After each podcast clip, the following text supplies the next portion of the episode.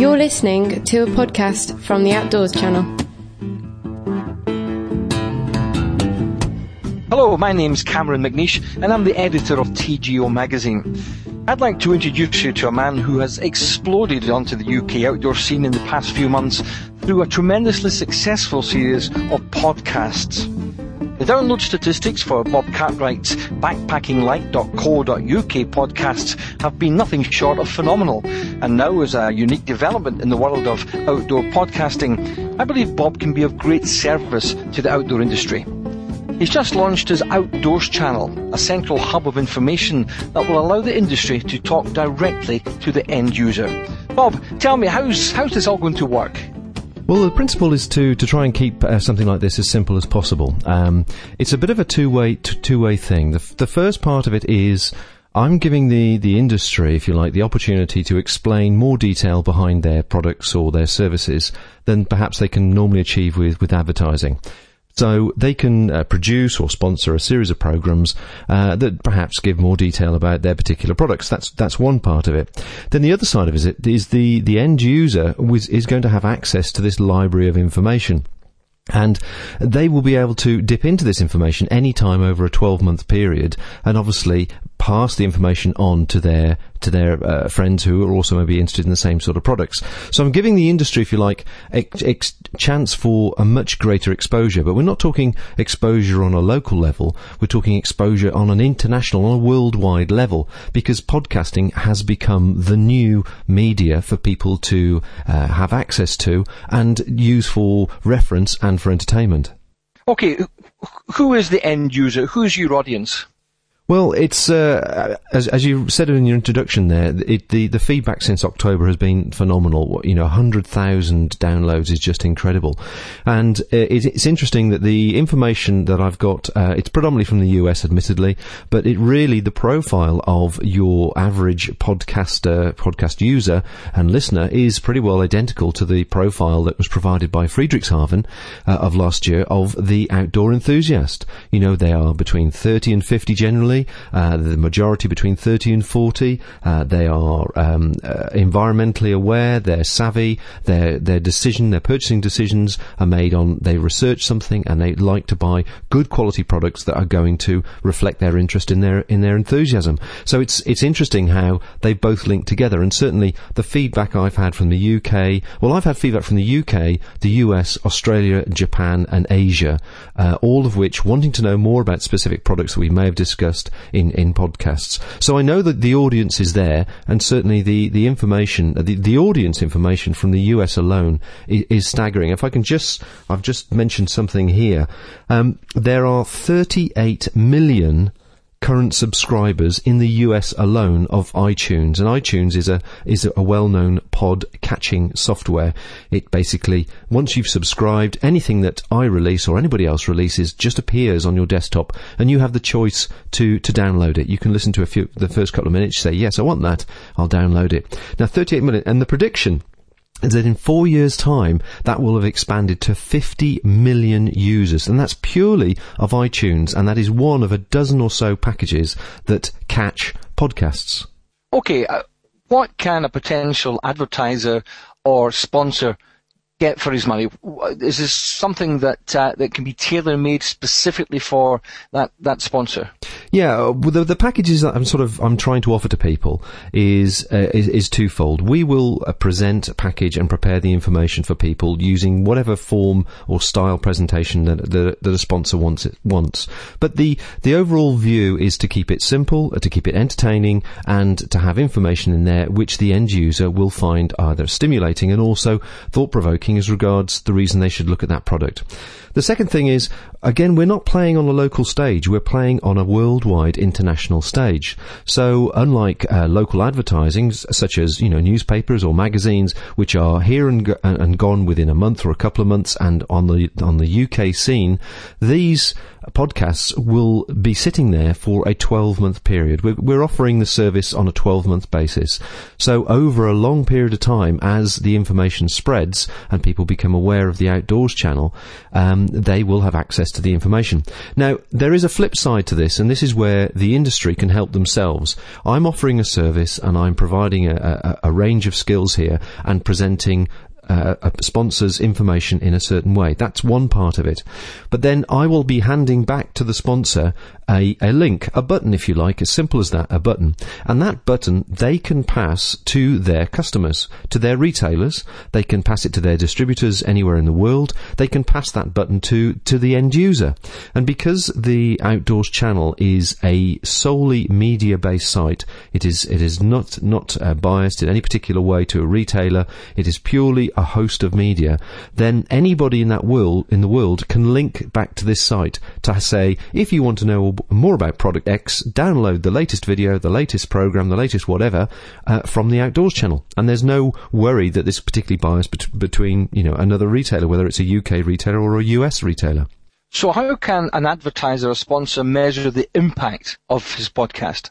Well, with the with the, the world of digital medium, uh, as you know, everything is traceable. So every time uh, an item is downloaded, uh, it will be incrementally going on the clock, and uh, over a period of time, we'll have the ability to actually analyse uh, where the listeners are downloading, which continent they're, they're, they're downloading from, and these figures will be available as part of the package to each sponsor. So each month, we'll be giving them details of how many downloads they've had and uh, where we can find the information, which which continent has actually been downloaded it most. Because you might find um, that you know suddenly you're very very big in the US, very much like the music industry. You might be big in the US, and, and yet the UK market isn't isn't that strong for you. And you'll have factual information uh, that of, of, of from facts and figures that have actually the number of downloads and where it's actually gone to, which I think from a from a sponsor, from an advertiser's point of view, uh, is really really important information.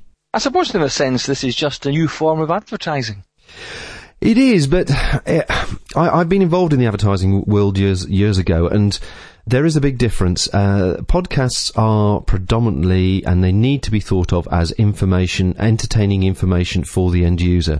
If you try to make it a hard sell advert uh, or like a radio advert from start to finish, it soon turns people off, and they they they have the choice. They have the choice to skip through that part of the information. They have the choice to to delete it, to not listen to it.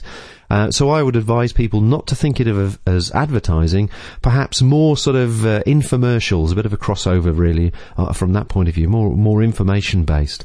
But don't forget again with the the expanse of of um, iTunes and uh, similar pod catching software. The other side of it is the amount of people with portable media players because podcasts can be played naturally on the PCs that they're downloaded on. If they've got a pair of speakers, you can hear it. That's one thing. But, you know, everybody has got an MP3 player uh, these days. And in fact, pro- people have probably got them and don't realize it because you now have MP3 players on phones, you have MP3 players on PDAs, you have MP3 players on, on PlayStation, portable PlayStation machines, you've got MP3 players obviously on the laptop laptops and also on the PCs, all of which don't need any special software. They would they play these things automatically. So the commuter, and I tend to find that most people either listen to it on the PC they've downloaded it from, or they listen to it as they commute and as they drive, which I think is the most interesting part because you have got a captive audience there to to hear all about your products. I was going to say that um, it won't be long until you can download podcasts on your mobile phone, but you see that's happening already. Yes, it's it's happening already, and the the new generation of phones uh, now actually you will have access to go straight to a directory, very similar to, to iTunes, where you can just go skip through uh, you know a list of, of podcast providers, select the ones you want, and literally when you turn your phone on in the morning, it's already been downloaded. You can listen to it on the train. So how much is all this going to cost? Well, I'm trying to keep this um, as, as, cost effective as possible, bearing in mind this is a you know a 12 month arrangement of data. It's the information that is sitting on the site for 12 months. It can be extended if people want to, of course. Um, so it's it's going to be akin to a traditional um, magazine advertising and promotion. That's the best way of describing it because there's two costs involved. There's the actual cost of, of hosting it and providing it, uh, and obviously supporting the information once it's there, and then the second cost of creating it in the first place. And that cost is fairly flexible, as, as we know. But again, back to the beauty of podcasting. You know, you can do it over the phone. You can interview somebody face to face. Their passion, their enthusiasm, their experience can come over very, very well indeed in audio, and that's possibly the cheapest way to do it. And it's incredibly cost effective. So I would say it's it's akin to magazine advertising. That would give people a good reference point to just how cost effective it would be. So how flexible can an advertiser be if he comes to you, he wants to produce a podcast, can you, can he use say his own sponsored athlete or, or, or, or a personality that, you know, someone who's well known? Um, what are the limitations on that? Are there any? No, absolutely not. I mean, it's a bit of a uh, sort of an open playing field at the moment. The the I've been working on on getting the website and the principle up and running uh, as uh, for the last three or four months since uh, since Christmas.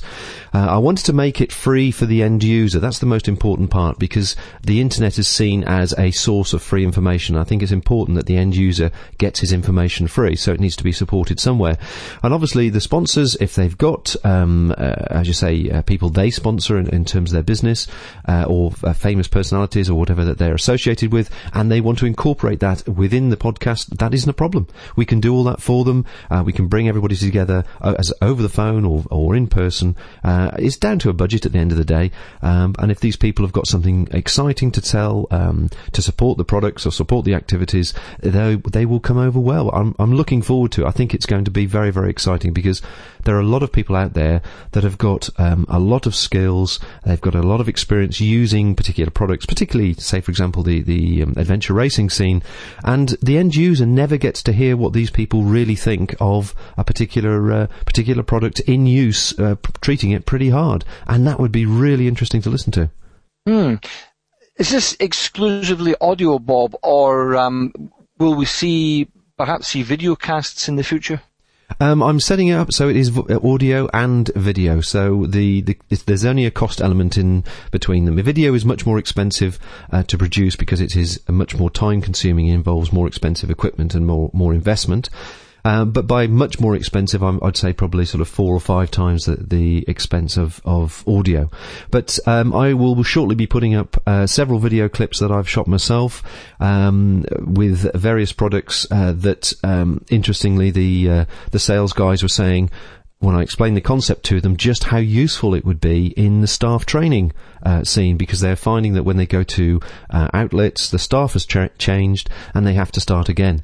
Now, if they've got a reference point where they can put half a dozen video clips explaining the features and benefits of their particular products, be it rucksacks or tents or something that, that is a face-to-face type presentation as opposed to an audio presentation, that would save them an awful lot of foot leather and an awful lot of mileage. And also at the same time, the end user is re- receiving the same information. So the end user can actually walk into the shop and go, I know exactly what I want. I've seen the, I've seen the video. I know what the features are. That's the, that's the product for me. As opposed to be perhaps getting confused by people who are, might be new to the job, uh, and, um, a bit confused with some of the products they're selling. Okay, as, as well as a, a bunch of promotional podcasts, what else might we hear or indeed see on the Outdoors channel? Uh, well, I'm doing the the promotional side, you quite rightly say, and we're also trying to balance that out with uh, pure entertainment as well. So we're doing a range of entertainment programs. When I say entertainment, it's sort of uh, news programs or uh, chatting to people who uh, who have done various uh, events, um, sort of magazine based, I suppose, really. Because again, the feedback that we're getting is that a lot of people, interestingly enough, have have downloaded the um, the backpacking light podcasts, certainly the range of podcasts which involve involve people who, who have actually gone and done long treks, and they take them with them when they go camping. So they lie there, they lie there in their tents when they've been backpacking, and then they tune into whoever they want to listen to. Sometimes it's yourself or, or Chris Townsend or or people that have done the TGO challenge, and they they absorb the information while they're actually out doing something. So um, I'm very much looking forward to having a level playing field so that the the actual content of the website is split evenly 50-50 between the commercial interest interest, but also the entertainment interest as well.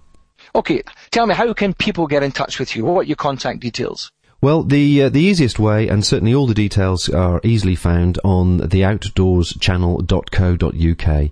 That's the, the best place to go, and the email addresses are on there, and also the telephone number as well. So that's the outdoorschannel.co.uk. And um, most questions and answers I've tried to, to incorporate in the introduction section, uh, but certainly if people want to talk and just talk through the idea to see if it will work for them, because in all fairness, you know, it may be from the commercial point of view, it wouldn't necessarily work. But I've already had, and, and this is prior to me launching now, I've already had four companies approach me, very, very enthusiastic about the, the whole concept and the whole idea. And of course, you know, we're, we're starting uh, with the best company of all. We're, we're going to do the first uh, magazine program with yourself. And I'm course, really yes. looking forward to, to putting together the, uh, the TGO show. Yeah, that, that should be up running shortly. That, that's great. Okay, Bob, th- thank you very much for that. It certainly is, um, it's an interesting and, and very fresh concept um, of, of, outdoor advertising. But I think it's probably more than just outdoor advertising. You're offering an awful lot more there. And uh, I really wish you the best of luck with it. Um, I hope that many sponsors and advertisers um, pick this up and run with it because I think it uh, adds a fresh dynamic to the outdoor industry here in the UK and, and who knows worldwide. So the very best of luck and thank you very much for that. Well, thank you very much indeed for your interest, Cameron. I'm looking forward to, to doing your show, and certainly um, this is a facility that's there to be used by, by everybody. And I think, as you say, if they can pick the ball up and run with it and realise it isn't just a one way stream, I'll give them back information which they can distribute and it benefits everybody. Uh, I, I, think it will be a great success. I'm, I'm well, fingers crossed, it'll be a great success. Good, well done. To find out more, visit theoutdoorschannel.co.uk. Some drink water, some drink wine. Some arrive late, time. A lot of strength to make the net. Take a lot of risk to win a bet. Take a lot of thread to make the rope.